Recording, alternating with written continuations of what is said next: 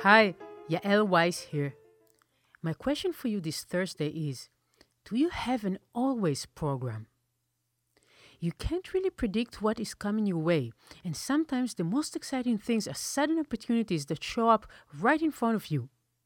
Maybe a friend of yours had a concert date that they can't do and ask you if you can fill in at the last moment. Or you run into someone when you are visiting the piano store or violin shop, and right there and then they would like to hear you play. A great audition opening is announced for tomorrow. You never know. It is a great practice to have what I call an always program. A program you can play at your highest possible level at the drop of a hat. One or maybe even two hours of music that are a sort of extension of yourself.